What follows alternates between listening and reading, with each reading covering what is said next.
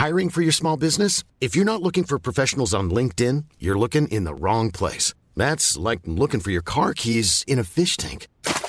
LinkedIn helps you hire professionals you can't find anywhere else, even those who aren't actively searching for a new job but might be open to the perfect role. In a given month, over 70% of LinkedIn users don't even visit other leading job sites. So start looking in the right place. With LinkedIn, you can hire professionals like a professional. Post your free job on linkedin.com slash people today. It's that time of the year. Your vacation is coming up. You can already hear the beach waves, feel the warm breeze, relax, and think about work. You really, really want it all to work out while you're away. Monday.com gives you and the team that peace of mind. When all work is on one platform and everyone's in sync, things just flow wherever you are. Tap the banner to go to Monday.com. Since 2013, Bombas has donated over 100 million socks, underwear, and t shirts to those facing homelessness. If we counted those on air, this ad would last over 1,157 days. But if we counted the time it takes to make a donation possible, it would take just a few clicks. Because every time you make a purchase, Bombas donates an item to someone who needs it. Go to bombas.com slash ACAST and use code ACAST for 20% off your first purchase. That's bombas.com slash ACAST, code ACAST.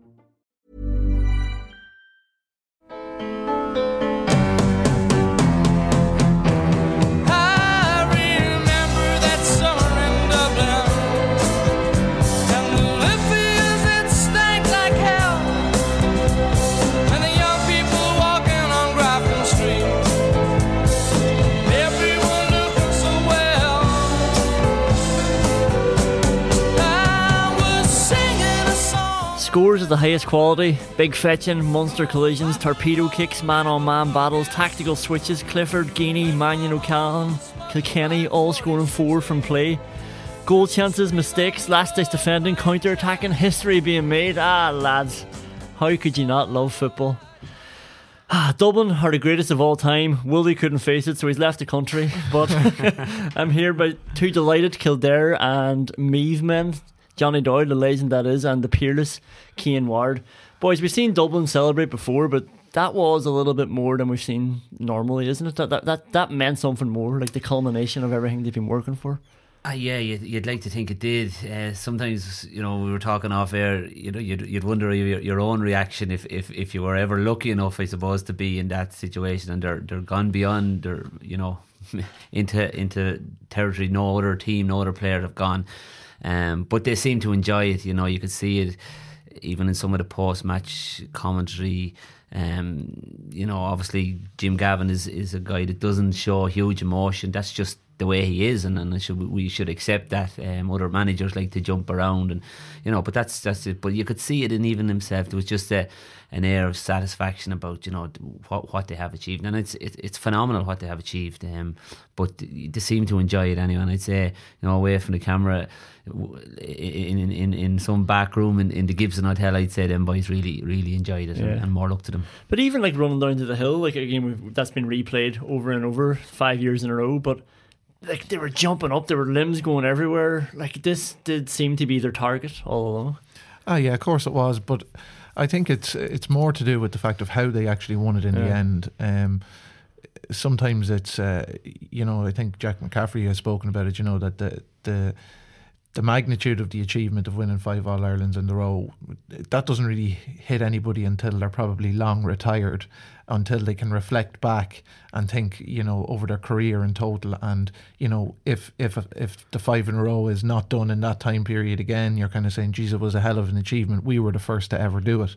And you reflect on that years after the fact at the time it's just a release of emotion like say for example for Jack McCaffrey he's after going off he's had a man of the match performance the first day out he's had to be taken off due to an injury the second day out. You know he he can't control anything he can make no contribution for the second half of the game. So when the final whistle blows and you know you've won and you've you've got the All Ireland and you've you've won the title it's just a release. And you would expect that. I mean sometimes you, you look at the dubs and uh, I suppose they, they manage to keep a lot of that sort of stuff very much under wraps. And a lot of the time, you know, say during the game, they, get scores and they don't really celebrate hugely. And that seems to be a very conscious mindset that they have. But certainly after the game, I mean, to be able to reflect back on on the All Ireland is one thing, but I just think the nature of how they had to win in a replay, you know, really being brought to the pin of their collar. Um, you know, they, they nearly won this All Ireland in the last 10 minutes of the drawn game. Yeah. You know, with 14 men, they really had to go to the well on that occasion. They probably didn't have to go to that same level in the at the latter mm. stage of the game because they, the, you know, the goal was the crucial score in the match. Yeah, and it's not it's not the first time they've had to go to the well. Like, and they always they always dig it out, and it might seem inevitable to us. We always predict Dublin are going to win, but like ten minutes after uh, full time, they'd celebrated enough, and Cluxton had done his speech, and he, he thanked the GAA for putting on the competition. like McCaffrey and Kilkenny were like pushing each other and screaming in each other's faces, punching. Like you know, it was like they couldn't believe what had just happened. Like, and even Stephen Cluxton was doing a, a lap of honour around the place. Yeah, and it's funny, you know, I, I, I watch Stephen Cluxton because you're looking for little maybe body language signs, and you know he's he's he's achieved what he's achieved in the game, and you'd wonder where the hunger's going to come from. Has he, you know, is, was that his finish line? And we, we probably saw at Stephen Cluxton that we're not really used to seeing. And you know, he seemed to be very emotional. Uh, you know, I saw him going around to different players, and it was you'd wonder was that hug a hug of goodbye or congratulations or a bit of both, you know. So all these things, I suppose, we'll we'll over the next few weeks there'll be lots of talking points around them. But they, they certainly enjoyed it, and, and rightly so. Um, you know, and and I suppose. Uh, it, it's it's a combination of everything over the you know there's so much emotion around it uh, the, you know coming Kerry pushing them so so close in the first day you know and then finishing up probably with the last five or six minutes you know they, they stepped over the finish line and probably could could enjoy it but it's it's, it's a phenomenal achievement and, and um, you know they're, they're, they're some team Yeah. I refuse to believe that Diarmuid Connolly's pass was not meant for Kilkenny. I've heard some people say he was aiming for Con O'Callaghan. No way. No I- way. That was a perfect pass. Well, all I can say is it was a phenomenal interception from Kilkenny on the run because that's what it was. Um, I don't know. Was there anything else on? Like, I, when you're ah, yeah, at look, he, uh, he was playing it into the corner to the run. There's no doubt in my mind, and you only have to look at the rest of Connolly's performance to say that. yeah, that's fair. uh, you know, um, there's no, way- there's no way. Everything he was doing was going wrong for him. So um, if he managed to do that on, on the button for Kilkenny, it's the great one of the greatest passes of all time. Look, it doesn't really matter. He was he was trying to hit his own space. Um, you know, the turnover before it was uh, equally as impressive. Um, beautiful flighted pass, and Kilkenny took it brilliantly. Whether whether it was meant for him exactly or not, it, Dublin won't care. It ended up over the bar in the end. Yeah, Connolly, I think he had like five plays on the ball and like twice he hand passed it away. Yeah. He just hand passed it away. One time he overplayed it. One time he did set up Niall Scully for a goal chance, but even then he almost lost it and, Yeah. and Yeah. looked to have overplayed it. And then I still think that pass, like, whether, like, I think he put that pass exactly where he wanted it to Oh, go. absolutely, yeah, yeah. There's no doubt about that. He was trying to hit that zone, and Kilkenny just happened to be in that zone at the time and intercepted the pass. I mean, it just that's the way it worked out. Yeah, I think the same. And it looked unbelievable because Kilkenny didn't even, you know, he took it nearly not looking at it. It just landed like it was just everything went right. But look at, they're, they're, and it, it looked absolutely fantastic. And I suppose no one will ever know. Even even maybe Mr. Conley mightn't mightn't really sure what he was trying to do, but it looked very good uh, from a player that you know must be under horrendous pressure every time he takes the field. You know because he's just probably the most scrutinised player, and you know leading into his big talk about about whether he was going to start. There was a, a picture of the program was gone doing the doing the rounds, and you know he was down obviously photoshopped Yeah. in where he was playing at, at, at seven, and there was big talk. That was me. Yeah, maybe maybe so to get the to get the old hits. But uh, no, he he's um, and even the goal chance, you know, he had two options. Obviously, a brilliant save by the Kerry keeper, but should he have shipped it to the one side? All those things, you know, he, and and he, and he's only human. Oh yeah, like he was completely selfish there. Like, Absolutely. like Dublin would have done that play thousand times in training, even this year. Like you know where they're coming three of three v two. Oh, his problem is he wasn't was- training all year. yeah, he actually would have got the goal if he had shipped it to the left. It Oh, would have yeah. come back to him, and he could have just palmed it in. But he saw his name in lights, and that would have cut, like that would have capped off his career. Never mind that game. Yeah, you could imagine now the scene maybe in the board head uh, Sunday morning, and uh, you know everyone in great form, and Jim comes over. You know, come over here. Do we have a chat? Yeah. what were you thinking? Like, Yeah, but we'll get into the analysis odds. I want to just um, get Conor Lane out of the way first. So I didn't think he had a good first half, but initially I thought the Con O'Callaghan well, it was he blamed Mick Fitzsimons, but I thought it was definitely a black card. But then speaking to a couple of referees, O'Callaghan pulls back Tadhg Morley, and they're saying that's a holding offence. So it's actually a, a tick. So we got the right sort of punishment. We got the wrong person. So again, we come back to the, the black card rule. Like you know, it's it's all wrong. It should be punishing cynicism, but it's not. So a yellow card should be rough play, red card should be dangerous play, and a black card should be cynical play. But we have like this pathetic, like the least extensive list of all time for a black card offence, and Yeah. that was a classic example. Oh, but sure, like the simple thing with the black card is if a man is bearing down with a goal opportunity mm. and you whether you pull him back, whether you hand trip him, whether you drag him to the ground, you know, there's all this talk about did he intentionally do it? Like, you know, there's so many so much of a grey area. I think the black card should be, you know, if it's a case of, of uh, someone's bearing down on goal and you and you and you interfere with them, a professional foul, you go. But Simple it's, as that. it's a deliberate foul. It Yeah. stopped the goal chance, and Absolutely. the punishment doesn't fit the crime. So whether and then you get out the field, maybe some lad you know can't get out of the way, and it's seen as a body check, and he's there. You know, oh, I didn't mean to come across you there, or the two runs collide, and next thing he's sitting on the line for a black card, and yet you know someone like that going down was it Obig Obigley Obiogla, yeah. was going through, um, and it's a tick. Do you know, it doesn't make it doesn't make any Yeah. sense to me. Yeah, well, I think Conor Lane, not to really get into it too much, but he had a terrible match, really. Uh, he got a lot of things wrong. Um, you know, Con O'Callaghan had a blatant penalty yeah, uh, in the first half, wasn't given. Tom Uh, O'Sullivan just Tom O'Sullivan back to back to the ball, two arms around him. You know, Kerry get a turnover there and come down the field. Con O'Callaghan, every time he got possession, was being fouled. You know, being pulled around the shoulder, grabbed. You know, there was a lot of these technical fouls that weren't being pulled throughout the game.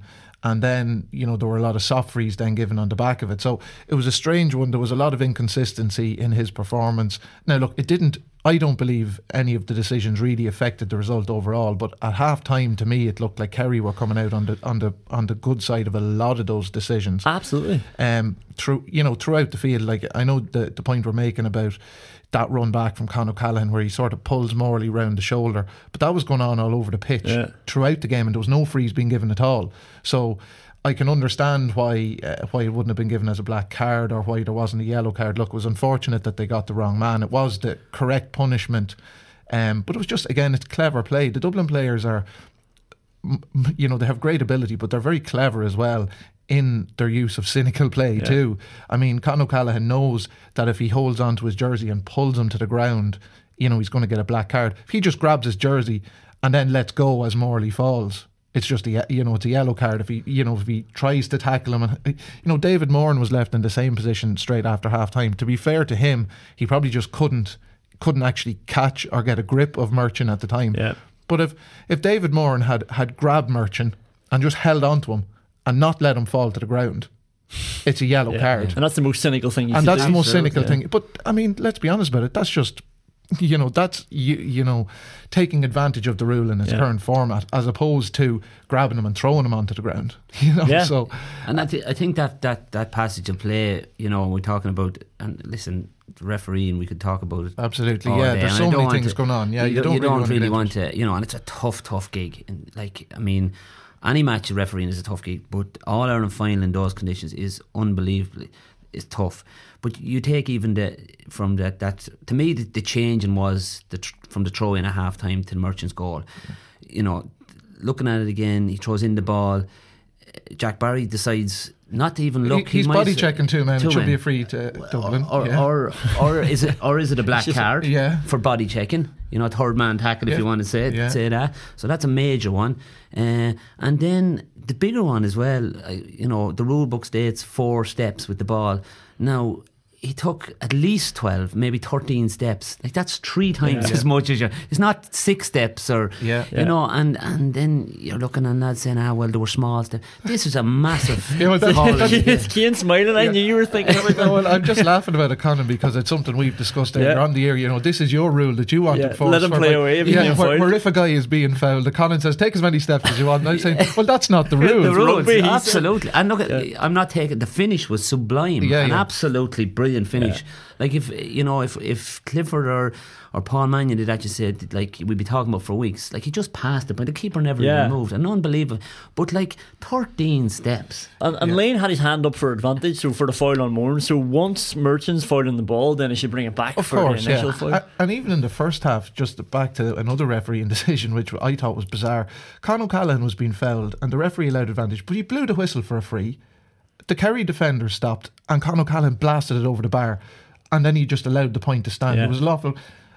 Like Shane Ryan in the in the Kerry goals had stopped playing when he heard the whistle. If that ball had ended up in the net, would he have allowed the goal? yeah. So you can't have it every single way. Like I mean, they're they're wrong decisions. Like, and it's actually not fair. Like I was actually at halftime, I was thinking, God, I don't want this to happen. Like I don't want Kerry to win the game on the basis of bad decisions, or Dublin to win the game on the basis of bad decisions, Yeah. because it's actually not right. Because it was such a great contest between two teams really going at it, and it's unfortunate that. I even had that thought in my head because usually, genuinely, you generally don't have those thoughts. It was just that I know it's very, very difficult, but at the same time, there was a number of them there that were very much borderline, and they're they're match changing decisions. And to me, like good and all as the goal was, look realistically, under the rules, it shouldn't have stood. Mm. And if you can't play the game under the rules, then what's the point?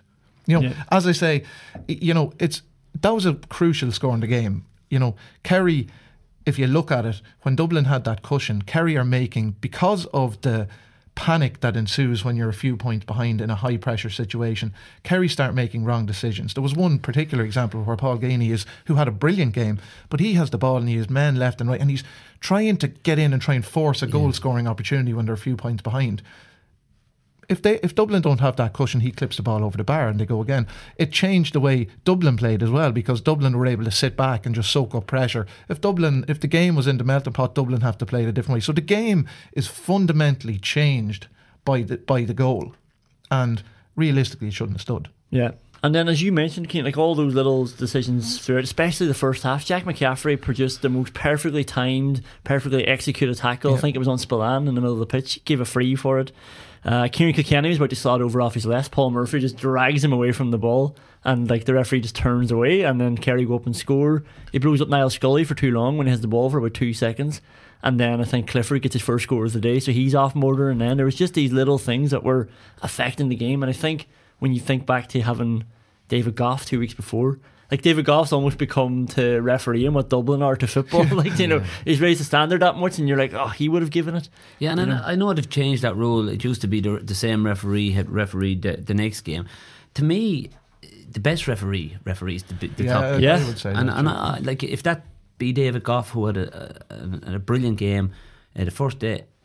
He should have got the replay. I, I certainly think that you know your best have, like, referees, and if, if he's the best referees for ten years, he gets Yeah. the ten All Ireland finals, and, Yeah. and it's it's no different than than a, a team trying to wants to play in a county final. If you want to play in a county final, you want to play in an All Ireland final, you get to that level, and and that for me is would be would be a, an interesting decision for like I know, I know maybe there's there's baggage comes from one to the other, but you know still for me you get the best people on the biggest day, and and that's your reward for getting yourself to that level.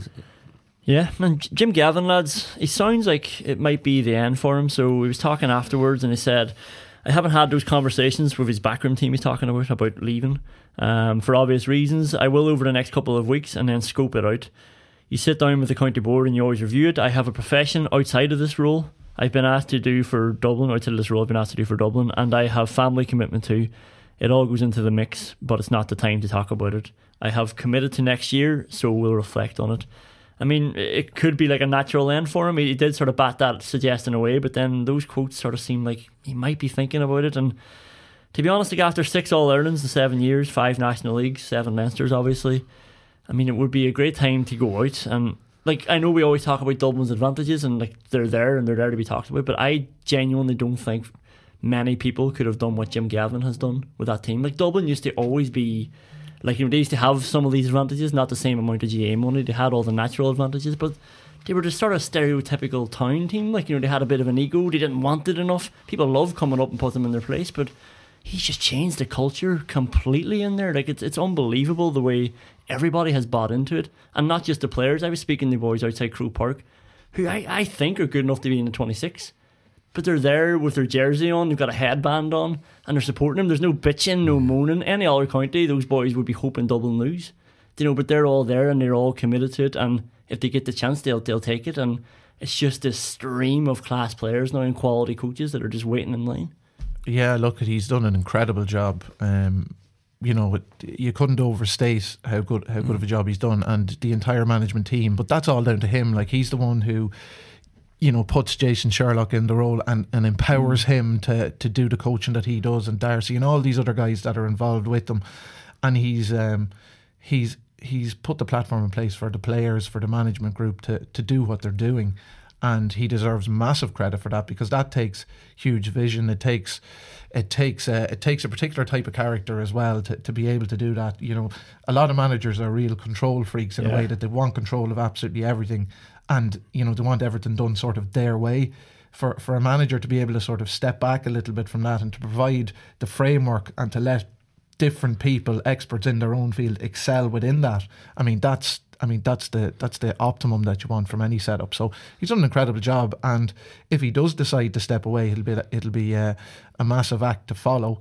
Um, but I have no doubt that if he does step away, he'll be leaving, you know, all of the frameworks in place and everything there ready for a continuity candidate to step in. Yeah. But that's provided he makes that call. Ultimately, I'm sure he gets huge uh, enjoyment and pleasure from it, and you know, it's it's a wonderful place for him to be in. That he's he has, I suppose, there's there's no pressure. Uh, on him to step away, there's no negativity, nothing but positivity for him for what he's done and achieved, and it's very rare in management. You probably get that. Oh, very, very rare. Normally, management ends in in uh, te- tears for somebody, Yeah. whether it's the players, because the way players are programmed, if things don't go well, they're quick to point the finger and, and talk about training and talk about talk about what they should have had, and there was no this and there was no that. So, um, and and you might from the outside look in and say, oh, look at all the talent he has, and and uh, the easy, sure, it must be easy to manage Dublin, and that can be the biggest challenge, you know, when you're winning, because human nature being what it is, people get ahead of their station. You know, when you're winning and maybe producing producing Yeah. um, fantastic player. But there is a there is a humility about that team, um, and I think that you know there's lots of things bandied around about culture and stuff like that. But you know, you just look at even the Bernard Brogan uh, scenario. So he didn't make the 26. Um, you know, brought in for the 26. A little bit of talk that maybe things aren't going that great, and maybe you know the Brogans weren't happy and all this sort of thing. But yet, and didn't come on, and maybe most managers would have said, "Here, do you know what this is done? You know, run him in the sentiment behind around it." Um, but the happiest person in Croke Park, to me, with his two sons was Bernard Brogan. You know, and it's very hard to disguise that. I don't think that was a falseness in any way. Um, you know, you cut to I saw on Twitter came up and I don't know one of it, and I think it was Cormac Costa. There was a bit of music going around, and there was a bit of a, and here cuts into the shot is the greatest goalkeeper ever to play the game. The greatest captain has gone to levels no other player has gone to. And what's he doing? Sweeping out the dressing room. like, how much, like is this? What, what's going on in this guy's head? Make sure So- you're recording this, lads. but, but like it's unbelievable. Even in like I we've often talked in the club and you know when you're clear about things, you know different cultures, and you'd actually forget. It's not that you wouldn't clean out the dressing room. Do you know you'd be that disappointed. You'd kick bottles going out the door or whatever. You would. It wouldn't be a disrespect, but it just wouldn't enter your head. You'd want it. You'd want to get out of Navan as quick as you could because this lad was after kicking seven colours out here. Um, so, but to be even in that frame of mind. Um, you know, and that's I think that's you know it's a combination of of of lots of different things. It's obviously Jim has gelled all the thing, and you know there's a, a huge management team. If he's to talk to all his management team individually, we might get a decision till Christmas. There's that many of them, but he's able to. And I would say there's he, he there's expectations. It's not just you know you're not invited onto that team just for the the, the, bit of a, uh, a spin with them and see what happens. I'd say there's responsibility. I need this by this time. You're doing the video analysis. I need that gone out to the players by this time. And I'd say there's a pressure on on everybody. And I think that's that's what he, what he brings. And and obviously you have characters. You know, I, I'm not sure whether they can be designed fully, but they're you know the likes of of of Cluxton. I think that's just the way he is. And there's diff, there's big players involved in that and that. Uh, squad which which helps helps him um, to achieve that but what is achieved is is phenomenal um, and I you know I, I certainly think the, from looking at him, and I, I spoke to the man once in my life very briefly, um, but I think if he does decide to go, I would imagine the way he is, he's the conveyor belt will still go on. I think there's people in line. I've no doubt there's a, they're working hard on Cluxton's replacement and all those things because inevitably it's, it's going to arrive. And whether it's it's now or whether it's next year or the year after, um, I would think that he's all about leaving Dublin in a better place. Or you might do an Alex Ferguson on it and bring in a David Moyes to make himself look better. I, I, I don't think so. All right, next up, we'll, we'll look at some analysis.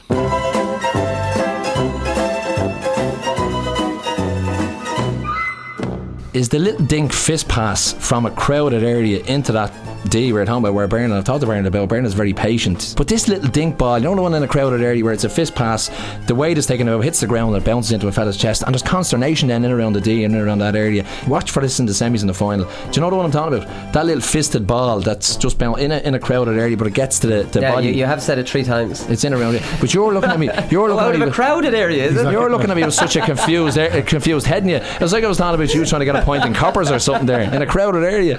Yeah, watch for it. All right, so Peter Keane is just the latest in a long, long, long line of managers to find out that Dublin's fullback line isn't that weak and they're not that susceptible under a high ball. So the first eight minutes, they tried four lumped balls into the area. Guess what happened?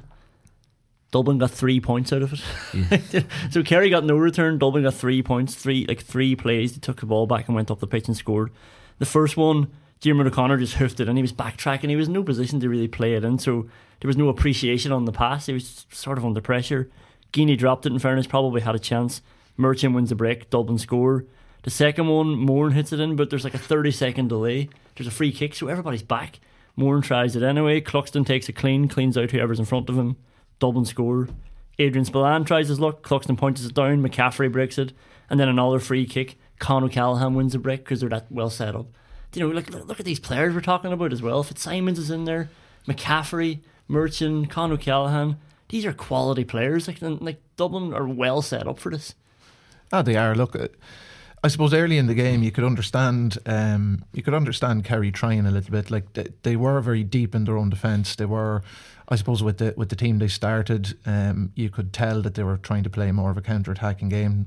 They never really got any territory against the Dubs at all throughout the course of the match. A lot of their scores were from deep, and early on they look they tried a couple of things. Um, I wouldn't fault them for that. Um, you know, Paul Geaney is very, very good over his head. And, you know, he was probably a little bit unlucky with the very first one. He got two hands on the ball and he Yeah. just kind of got a little bit clean. He got bumped in the air, maybe. You know, on another day, he could easily have got a, gotten a free in from that. Um, but it, it, it was it was the sort of bad high ball Yeah. that they that Kerry have sometimes done when Donaghy is in there when they're all I suppose panicking about trying to get the ball in. Spoke the last day about how when Tommy Walsh came in, like David Moran was floating, you know, kind of the flight on the ball was pretty good. He was playing it to his advantage. Wasn't wasn't much of that now in the first few minutes. So the tactic itself, you look, it's fine. The execution wasn't good enough, and I suppose when the execution isn't good and your decision making isn't good, um, you give Dublin back the ball, and you, it's rare you get it back. You know, it generally finishes with uh, a scoring opportunity, or they're certainly going to ask questions of you, um, whether that be you know in your own full back line or just the energy throughout your team, where you have to chase and run after the possession, get back into your zones, and over the course of a game, that's what wears teams down. Kerry actually did really well to counteract it and, and to come back in the first half. You know, they, they, they figured out pretty quickly after a few balls that they needed to they needed to run it and you know they did that to good effect. But I don't know what Johnny thinks. You know, like it's as a forward, you kind of you, you kind of want that direct ball. Like if, if it's two on two, three on three inside, you're saying lads get the ball in here. There's no point in But any type of ball, like you don't Yeah, care. and- and uh, that's well, the- that's the there's, the, difficult difference is the, the distance the ball was travelling from. Yeah. Like when that's travelling from the half back line or from deep in the midfield, well, look, to be honest, it depends who's kicking the bloody thing. Yeah, yeah. That's the honest answer. Like if it's David Moran kicking it to you, you're saying this is all right because I'll have a chance here. I'll have a better than 50-50 chance of winning because the, the he'll get the right depth on the pass or he'll have the right angle on the pass or the flight of the ball will be good. Where some lads are drilling the ball at you, it's coming like a bullet, it's dropping like a stone. It's it's very difficult to, to, to cope with. But Yeah, I, I think that's the big thing. You know, that ball that you're caught underweight and where, and all the defender has to do is just get a hand across. He doesn't have to even win the ball, just knock your hand. But if you can get that three or four steps as as Donaghy has done in the past, and just no matter how many bodies are there, the flight of the ball is right, and he can just get his, he can climb that little bit to get his to get his hand on. It's a sort of a low trajectory, but it's, it's a little bit like, like trying to catch a, a kick out. Yeah. you know, it's just coming at the right flight, um, and that to me was the big difference. But you, you would wonder was was some of the tactics here, the first few balls, lads, regardless of what else happens, just drive them in there. Yeah, put and it that's in what, there, yeah. That's what it what it looked like, and they were a little bit unlucky. You, you would have to because I don't know whether they realised it wasn't working or they said, look, at the first three balls are going in regardless of anything else, and then they went back to to look like they went back to on a default where they said, look, at you know, keep the ball, and, and they worked their way into the game. Um, the big surprise for me with Kerry, and look, at we don't know individuals. You, you know, we see them like Tommy Walsh was was excellent when he came on. Yeah, superb, yeah. You know, and you think would it be worth trying something instead of maybe no I, I say I don't know maybe he's a better coming into when the game drops in pace a little bit but you say look at say nothing throw him in at the start give him and then you know just try something different because Yeah. I thought it was going to take something different to beat Dublin um, you know and, and I know Peter Keane was saying after the match you know we, we, we put the two boys in at the same time but it's very seldom a game is going to go like that. You know, when they come in at the same time as they did in the replay, it's gonna it's gonna end up being the same result. I- Uh, well, like uh, Gaelic football is is oftentimes very random. Like the thing that Dublin have done really well over the last number of years through their ball retention and through it's very much a systematic approach. You know, it's very choreographed, we'll say, or they certainly have their sort of principles of play or the way they like to do things. Um, and there's a pattern to what they do almost all of the time. You know, it's it's when they play, it's when they have played the likes of Mayo and the game descends into complete chaos that sometimes that's where you can see that oh they're under a bit of pressure here. You know, when when Dublin get into their their flow or this this you know where they get to hold on to possession and work it left and right, they're very patient and they have such good individual players that when it becomes a one on one battle in every zone of the pitch, Dublin are going to beat you, you know, because they've just at the minute have better players than everybody else in each of the zones on the pitch. Because I suppose from Kerry's perspective, Kerry have excellent forwards, and we're talking about Tommy Walsh and should he have started. But if Kerry start Tommy Walsh, you know, it's either Geaney or Clifford or Stephen O'Brien who doesn't start because you know, Sean O'Shea is going to play centre forward, and their two wing forwards are basically one of them ends up playing as a wing back to free up Paul Murphy, and the other man drops back into the middle of the field to give them that uh, defensive cover against Dublin because they know if we don't have defensive cover, Dublin will just. Uh, work the ball to a position. They'll see Con O'Callaghan in one on one with Thomas Sullivan, and they'll kick any type of ball into him because he'll win it, and then he, he won't be stopped by one man. So it's the risk reward thing that we spoke about after the drawn game tr- all over the pitch. Like Kerry having conceded the goal and a couple of points the last day off, their, off the Dublin kick out, they never pressed Dublin at all. And to me, that's actually the, one of the biggest failings from Kerry's perspective is that rather than Kerry doubling down on their approach to the game and the things that worked well, they got totally spooked by the couple of things that didn't work well.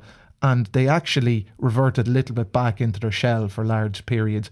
And that to me meant that Dublin, a lot of the hard questions that you would have think that, you know, they should be asking the Dublin, at times they just didn't ask them. Like Cluxton was never put any under any pressure in his kickouts. I mean, he was able to just tap the ball out to the cornerback for almost all of them. Now I know Dublin probably did a lot of the same thing on the Kerry kick out, Yeah. but that's kind of the way Dublin Dublin are comfortable playing like that. I don't think Kerry are as comfortable.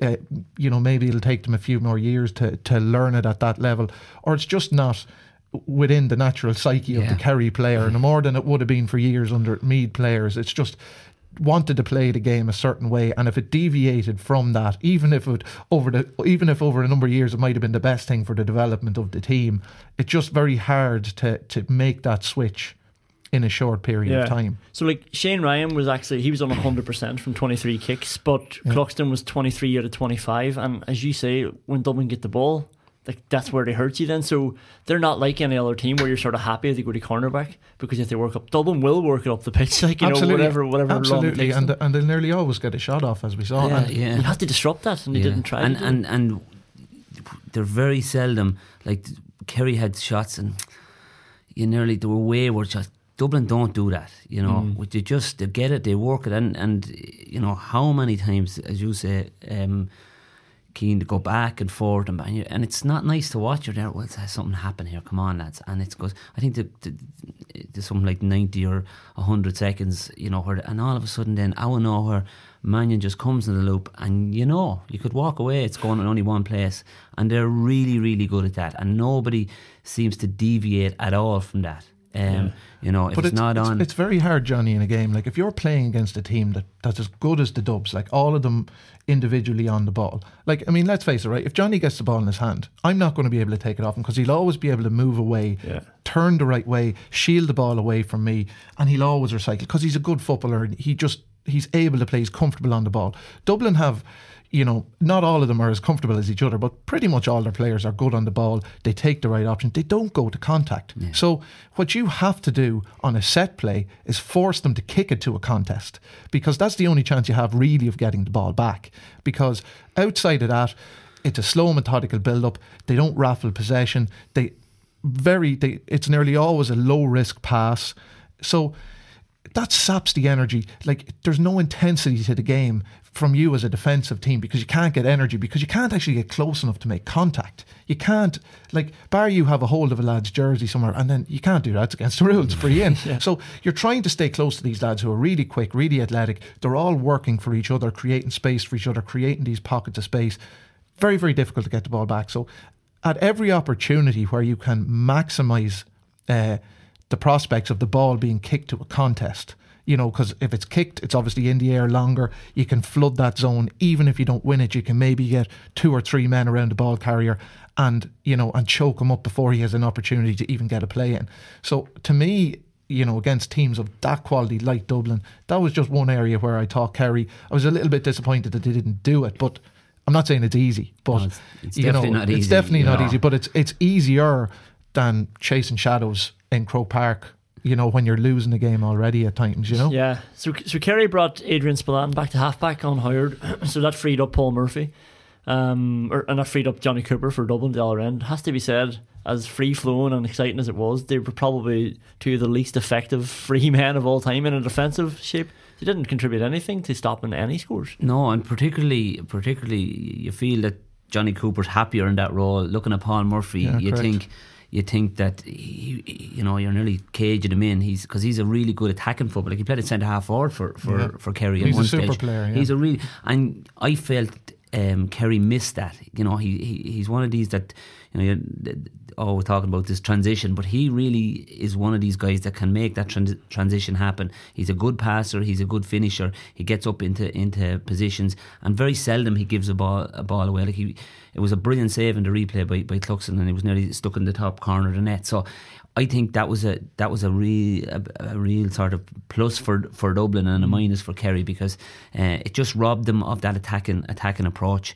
Um, and and you know Cooper, you, you feel that he's just he knows his job. He doesn't try. You know, he's not like Philly McMahon even that, that tears up the field. I don't, I don't ever remember getting Yeah. a score like Philly would take a chance and he'd go up the field and Yeah, well, kick a Ph- point. Philly's Philly's a better ball player like than Yeah. Cooper. Coo- Cooper's a, Cooper's probably a very tenacious defender, but you can understand if you were playing against Dublin. There's probably a couple of guys you'd you'd, you'd if you were leaving players free, you know, you know who you would be leaving free, and Cooper would probably be one of them. Yeah. because you you would feel that he's going to hurt you less than i.e. Jack McCaffrey. Yeah, yeah.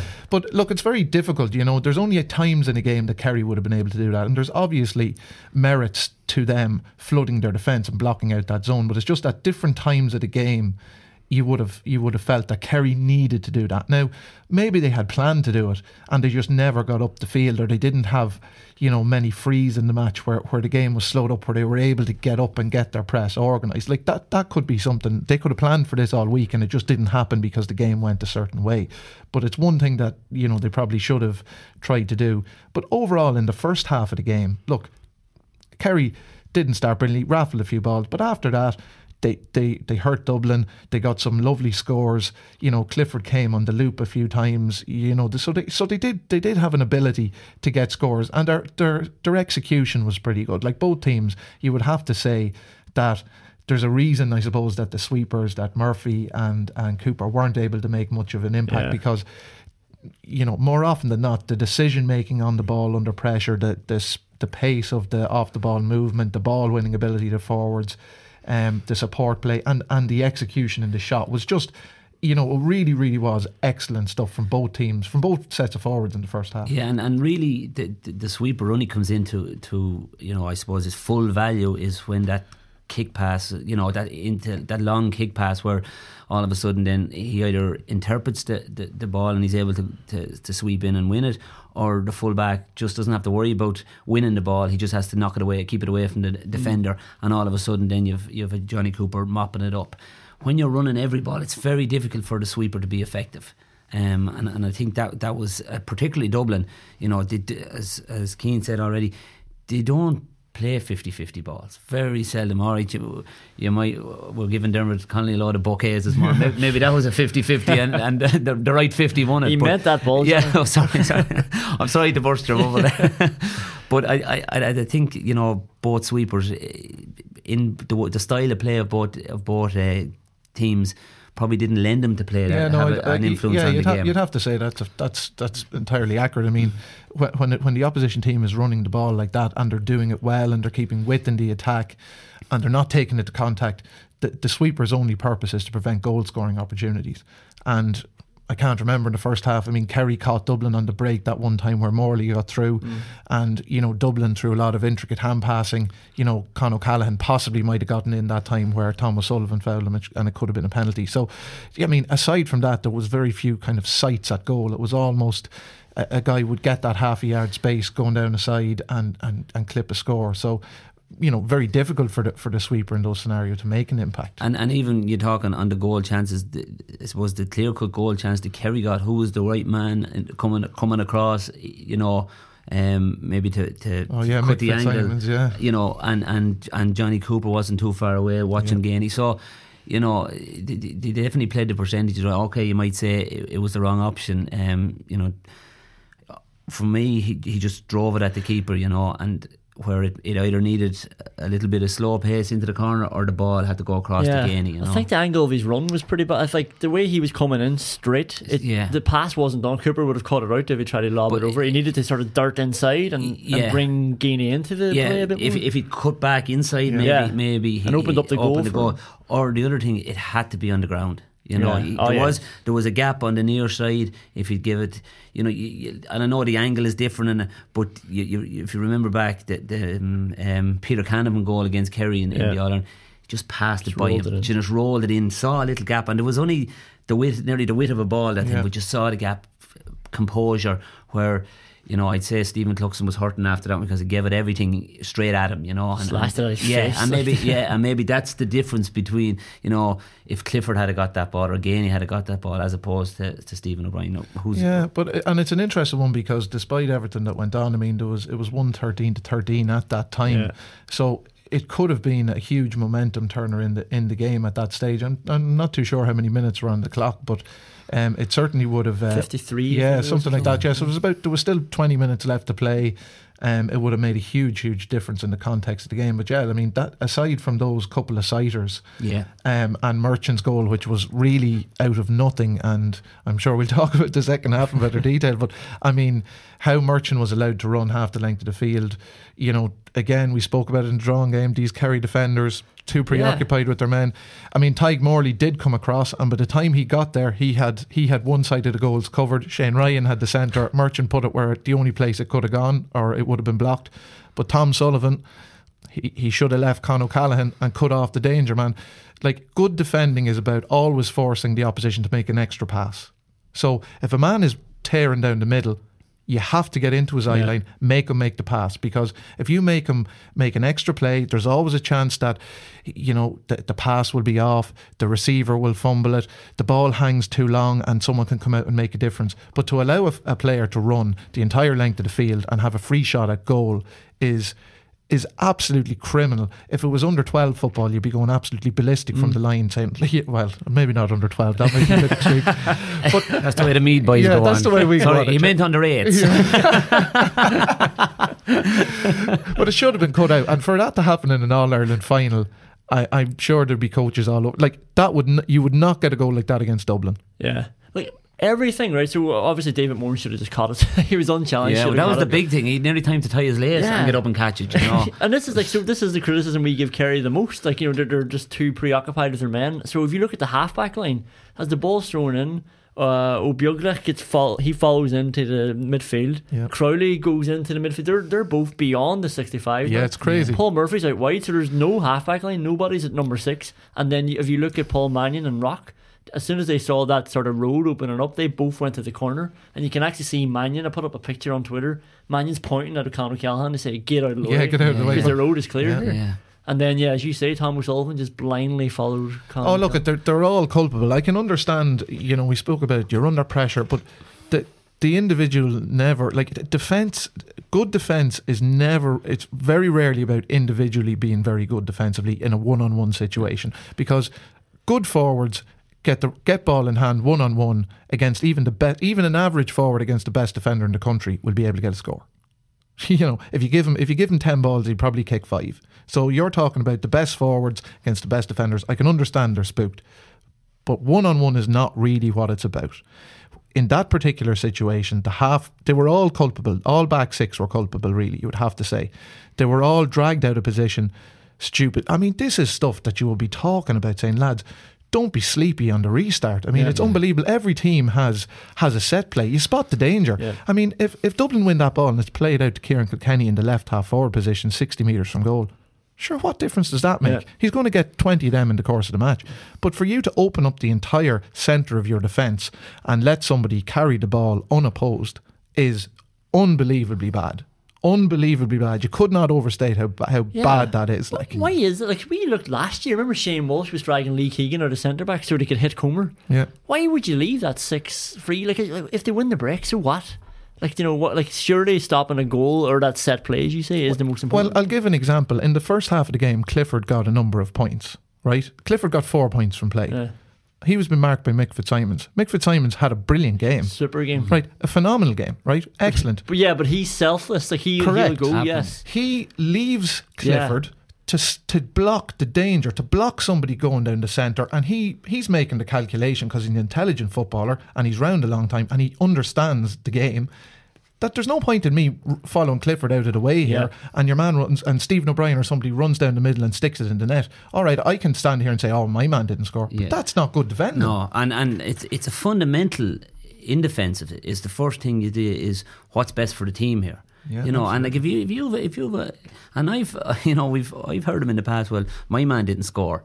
And you're thinking, Yeah. yeah, but you're playing cornerback and they got in for three goals, you know, and this sort of so to me, and and there was talks, you know, talk about oh, it's, eh, you know, it was it was something they've worked on Dublin and worked on, and there was so many things to go right for Yeah. for it to work for Dublin, but you know, it's it's it's unforgiving. I mean, you, you make sure that that that D is protected at all Yeah. times, at all times, and as- and as Cian right, rightly states, if if if that meant that Paul Murphy has to leave his man, you know.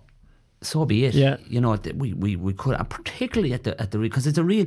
You always you always think before and after halftime are really vulnerable Crucial, yeah. vulnerable times that you know you always say, don't give away a goal coming up to halftime. It just swings the game, um, and then winning that throw in to set the tone straight away from the second half is is is massive. Um, you know, so it's just it, it's it's it's unbelievable that that Kerry got so sucked into that to that. Um, and again, Murchan was an absolutely brilliant finish, albeit he, he had it under his arm for, for a good bit of it. Yeah, but yeah, yeah. it was a brilliant finish, you Yeah. no doubt about it. But Kerry Kerry will look back and and, and their defensive whoever looks after them defensively will be really, you know, in a dark room for a while saying what what, what are we yeah, doing? well, and because it's good attacking play from Dublin. Like Dublin, are, Dublin's forwards are doing all the right things. You know, y- y- it's a sort of a thing that's preached to guys at underage football. You know, if there's somebody carrying the ball down the middle.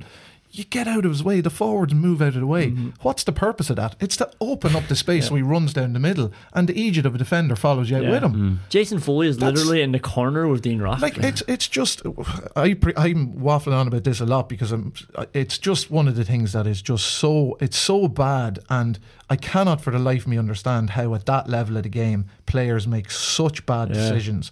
It's just it's it's really really poor. and so many of them made if Yeah. whatever but Yeah. one lad making a bad Correct, yeah. is like as and so many top class players made a bad decision all at the one time. Yeah. Like it's it's crazy, and it was such a game change. It, like it swung the game, and and Kerry never recovered from it. And, and that's the difference. So Fitzsimons in the first half nailed Stephen O'Brien. Clifford gave him that little darted hand pass. O'Brien had like rolled his man and he was in behind. And then Fitzsimons just leaves Clifford and nails him, stops the goal chance, wins the ball back. In the second half, Sean O'Shea was through. I think he left McCarthy on his arse or something like that.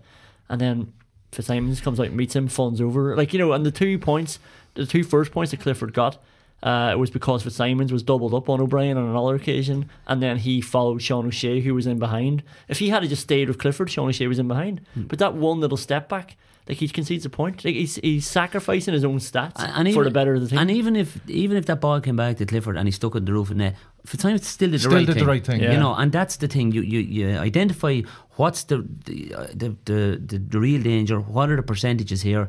Um, and, and that's the thing to do, and, and that becomes an instinct over your defensive career. You know, you, you don't just arrive on, on Yeah, the day and, and make those decisions. Yeah. That's it's a natural instinct, the same as it is every time David Clifford gets the ball. First thing his head is a shot on here, and that has to be the way. Um, if it's not, then he plays other people into the game, and that's.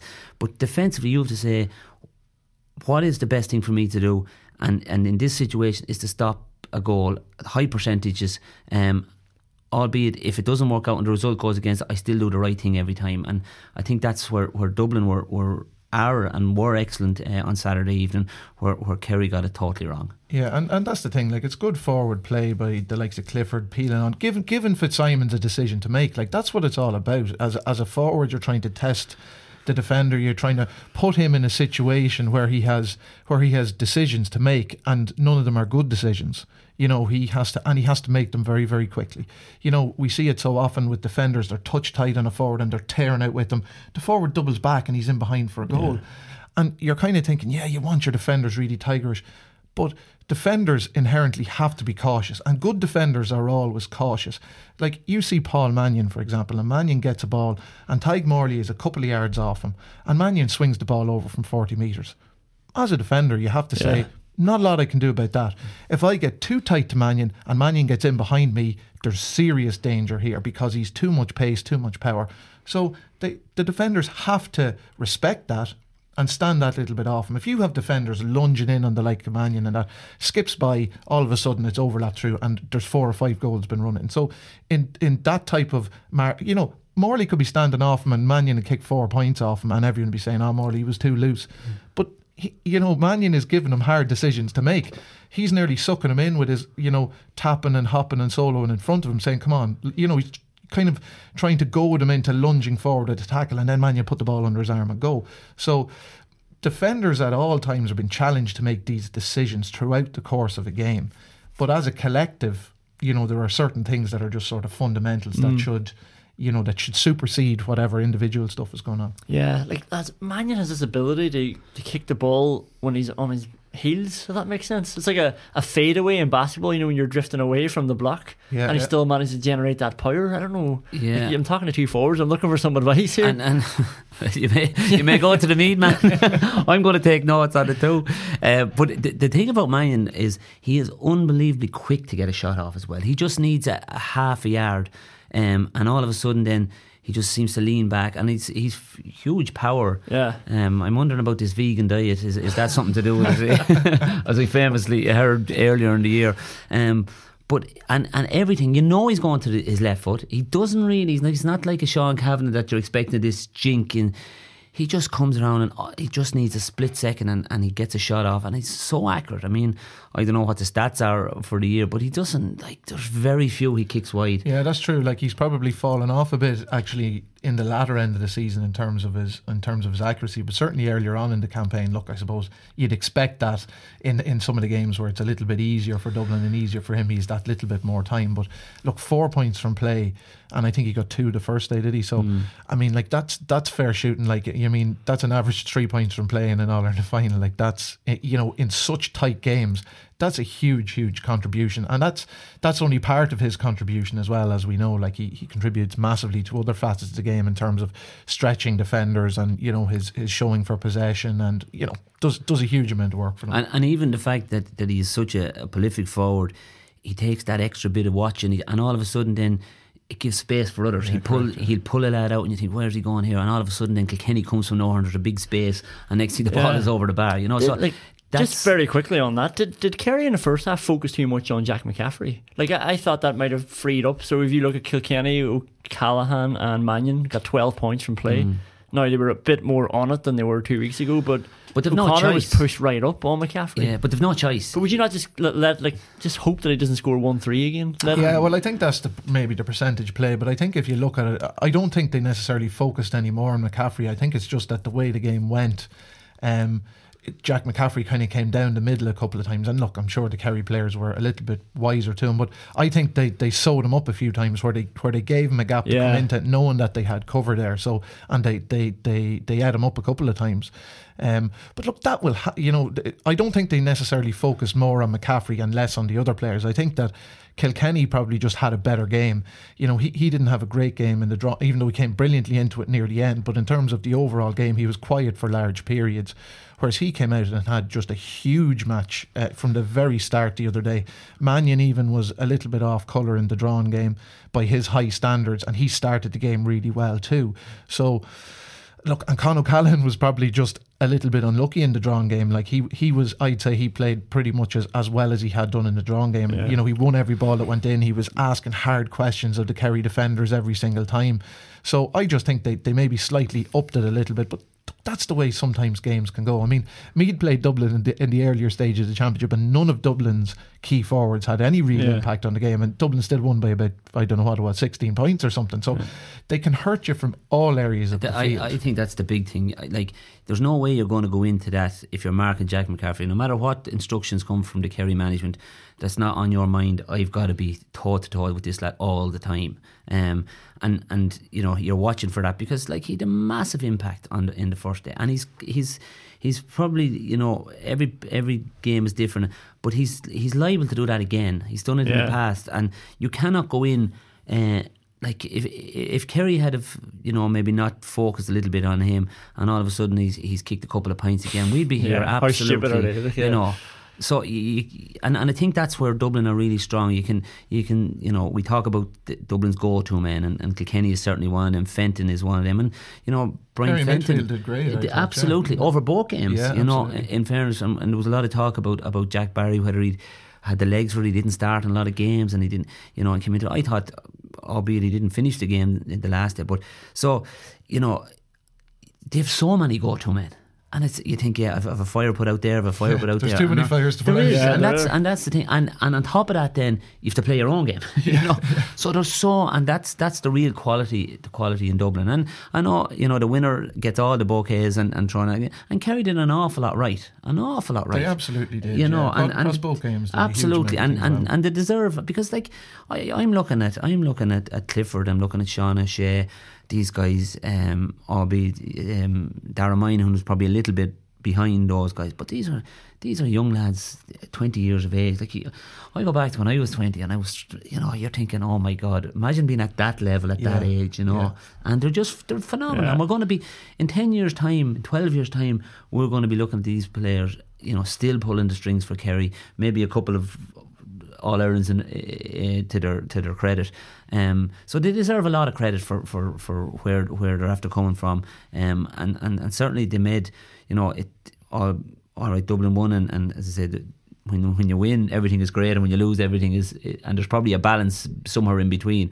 But they deserve massive credit for two unbelievable games. And you know, I would be I would be always um, a little bit envious of the hurlers because you know they seem to be the the top sport and, and maybe rightly so for a long time. But to finish the championship in the way we did with two with the two games we got, I think we were very privileged.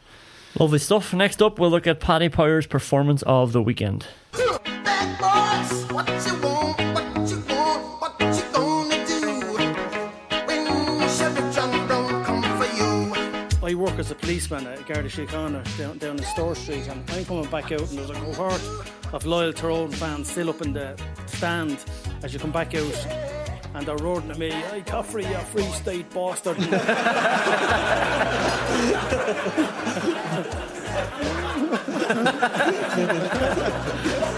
and, and next thing I hear, you have no fucking jurisdiction up here.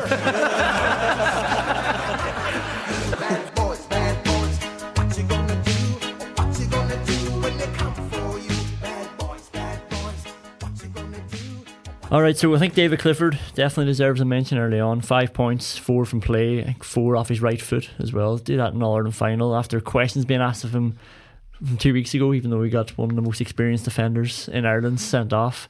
Stepped up again for them, stepped up more so, I thought, um, alongside Paul Geaney, who it seems to hit like James O'Donoghue, I think, has been trying to play this role for the last five years, and Geaney's just in the last couple of weeks showed him how to do it. Yeah, I mean, uh, and that's a very, very difficult role to play, particularly for, for somebody like Paul, who's who really probably wants to be closest man into goal. He's a, he's a brilliant finisher, and that's probably ideally where he wants Yeah. to be. So he's he's he's had to develop maybe a different a different facet to his game to, to play that a little bit further out and to obviously cover the do the mileage that he's having to do as well because he, spe- he you know one of the scores he picked up the ball in his own half back line. Um, really, really good. He was a bit unfortunate near the end. Couple of you know, with a little bit of his decision making, but you know, you'd absolutely forgive him. I mean, Yeah. four points from play, absolutely huge, and caused all sorts of problems. You know, even given the fact that he was under huge pressure at times. I mean, some of the sc- one one score in particular with Davy Byrne was all over him like a rash, yeah. and he was having to having to change and jink back and everything. You know, that was a that was brilliant one on one defending and brilliant uh, brilliant forward play and brilliant score taking. So he had a huge game, and Clifford. Clifford stood up again. Really, look, he's he's an excellent player. He's a very young guy. You know, he has, I'm sure, loads of areas to improve on his game. Although it's hard to it's hard to see that from yeah, this yeah, distance. but- absolutely. But, uh, he'll benefit from the experience. And um, yeah, look at the, Kerry. You would feel her in. You know, it's you can't really say it now because they're after losing the Ireland final. But they have you know huge huge amount of positive things to look forward to. Mm. Sean O'Shea's just made a tough stuff as well. He probably deserves a, a mention in there. Uh, from Dublin, Eoin Murchan, obviously. Mark Stephen O'Brien did a hell of a job doing that, and then Yeah. obviously had such a big impact that he didn't have two weeks ago. He was on the ball a lot two weeks ago, but a lot more conservative. When he picked up the ball there on Saturday, he was just driving at the heart of Yeah. him every time. And and he looks like when he went in in on, on goal for that goal he took, he, he looked like he was just in a canter. And Yeah. you know, it's it's funny you hear some of the some of the Dublin players after saying he's actually the fastest player. Uh, on the team, and you're thinking, my God, if he's faster than Jack McCaffrey, he's some, he's some, uh, some, some legs on him. But he does everything simple. That's what I like about him. There's no, you know, there's he just does the simple thing very, very well. And even even to, to show the composure for for such a young guy, to show the composure he did for for the goal. Like uh, if if, if Dean Rock or, or or Paul Mannion or Clifford to score that goal, we'd be talking about it as one of the greatest goals ever scored. Just to, and like as Cian pointed out, it was his only option. So to to, to see that, to, to be able to identify that Yeah. at full flight with with probably the biggest man on the field in in, in um, David Moore clawing away at you, um, and to be able to execute it like he did, and, and as I said, the goalkeeper never moved. It was.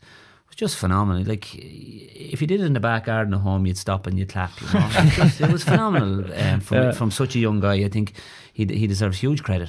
Yeah, and like um, Ciarán Kilkenny was having the time of his life out there. I don't know what happened to Gavin Crowley this week. He, he was just wasn't keeping up the pace with him.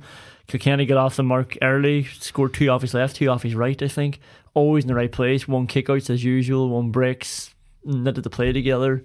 Just another top drawer performance. Yeah, look, I, I think I think when it really comes down to it, Kilkenny can just he can just outrun you. He just Yeah, yeah. outruns all his opponents. He, he- they just can't live with his athleticism over the course of over the course of a match. And when he started the way he did, being as direct as he was, and kind of going back to what you would expect from Kilkenny in my mind, which is a centre forward who who wants to get scores, not just kind of pass the ball over and back out, you know, further out the field, you know, and it was a crucial contribution from him that just that little switch in mentality where he's and we spoke about it before with you know when Michael Murphy ends up out the field he forgets that he's a score threat because he's he's trying he's spending so much energy doing all this work and left and right whereas what we what every team would want with Michael Murphy in is driving and attacking and that's what you want from Kilkenny because he has that ability, that pace, that power. He can obviously shoot off both feet.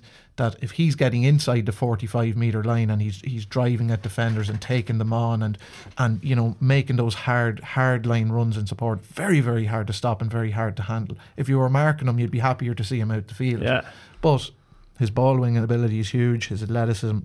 Gavin Crowley, an impossible task, if you ask me. Yeah, and, and the one thing I always like about Kilkenny, there's more than one, but particularly this one thing, um, it, you just get the impression that regardless of what comes at me, I'm going to be going as hard at the end of this game as Yeah, I am at the start, yeah. and it's only going to take. I'll keep, I'll keep knocking at the door. I'll keep, you know, and all of a sudden.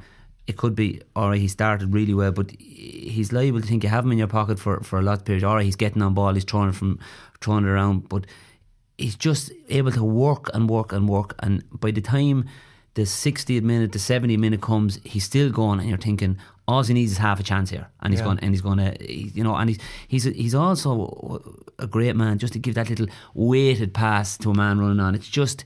You know, bounces maybe in front of him. He just sees that little. It's not even a looping pass. It's Yeah, just little. player doesn't have to break It doesn't stride, break yeah. You know, Soft and we've pass. we've a soft pass exactly, and we've seen him do that over and over. And and uh, you know we, we probably talk about him in performance. You know, and he got man of the match for his score getting.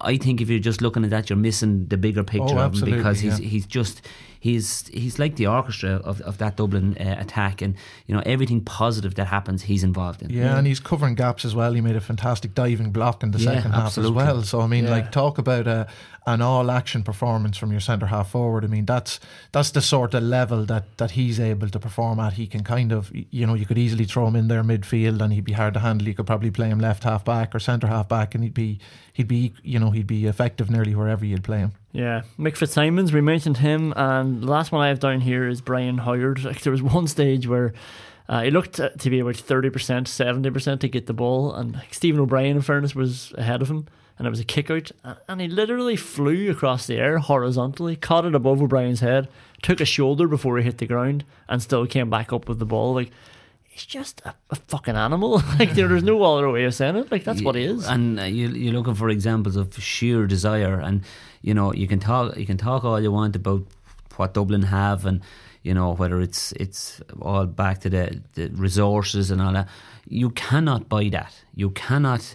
Uh, give someone that sheer will to win that regardless of anything else I'm winning this ball and there's no you know nothing going through his head about well, am I going to get hurt here this is about a team. This is about us, and this is the and you know you can always talk. You hear it all the time talked about. You know, pride in the jersey, pride in the jersey. To me, it's not about that, and to me, it's about the man in the jersey. And when you look at Brian Howard there, you're thinking, wouldn't you just love him on your team? Because selfless is, you know, just no matter what's needed, he'll row in and do it. And, and, and that passage alone, to me, shows up what Dublin are all about. That passage of play. Yeah, exactly. Yeah, like again, another man of just huge athleticism and drive. That he'll win any type of ball that goes at him. You know, he he has the pace to get away from people. He has the strength to hold guys off. He has an incredible spring.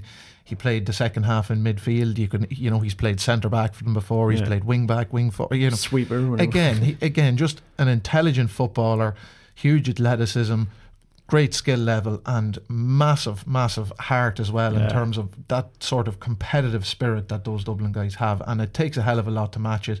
And you know, again, brilliant performance from him and Fitzsimons again. Really, really good. Like really good. Like it's amazing. You know, it's it's unusual to be talking about two players that were kind of marking each That's other, brilliant, Clifford yeah. and That's when Fitzsimons. it's a proper battle, But like, yeah, exactly, and that's what it's about. It's about the, the game. Even though you can have man on man battles, it's oftentimes in the te- the nature of a team sport is that it's very rare, or it, it can sometimes be rare in a game that they're both man to man combat for Yeah. the whole thing. You know, they're both doing things for the for the good of their team. You know, throughout the throughout the seventy minutes, not just focusing on their own individual stuff. So yeah, look, everyone you've named there, eh, you know, huge performances in an All Ireland final.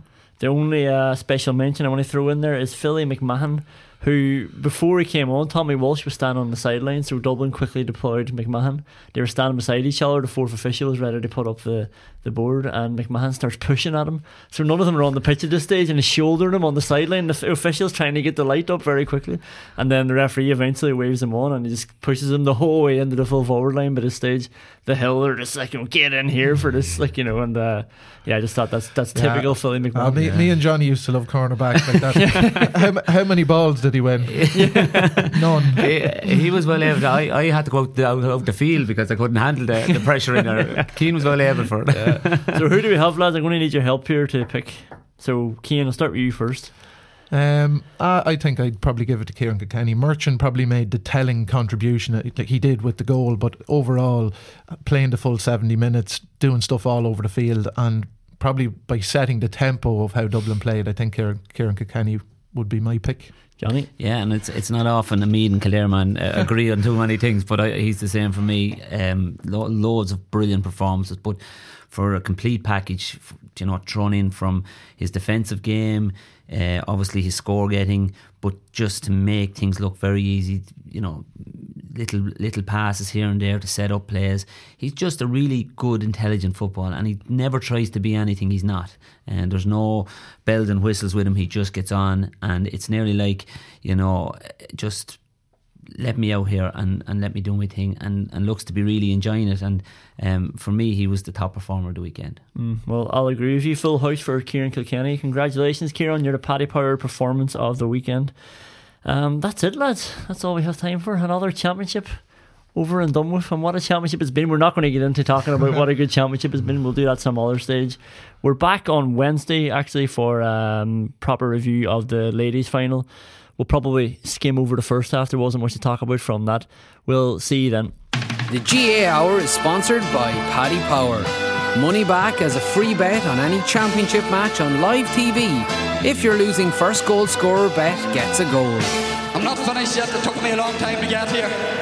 both players have, have spoken with each other and uh, um, they regret what happened. They've had a frank discussion with each other and they're, they're both of them are keen to, to now focus on getting back their county jerseys. that these fellas will get such a f***ing shell shock next Saturday evening that we'll put them back in their f***ing asses for f***ing 10 years.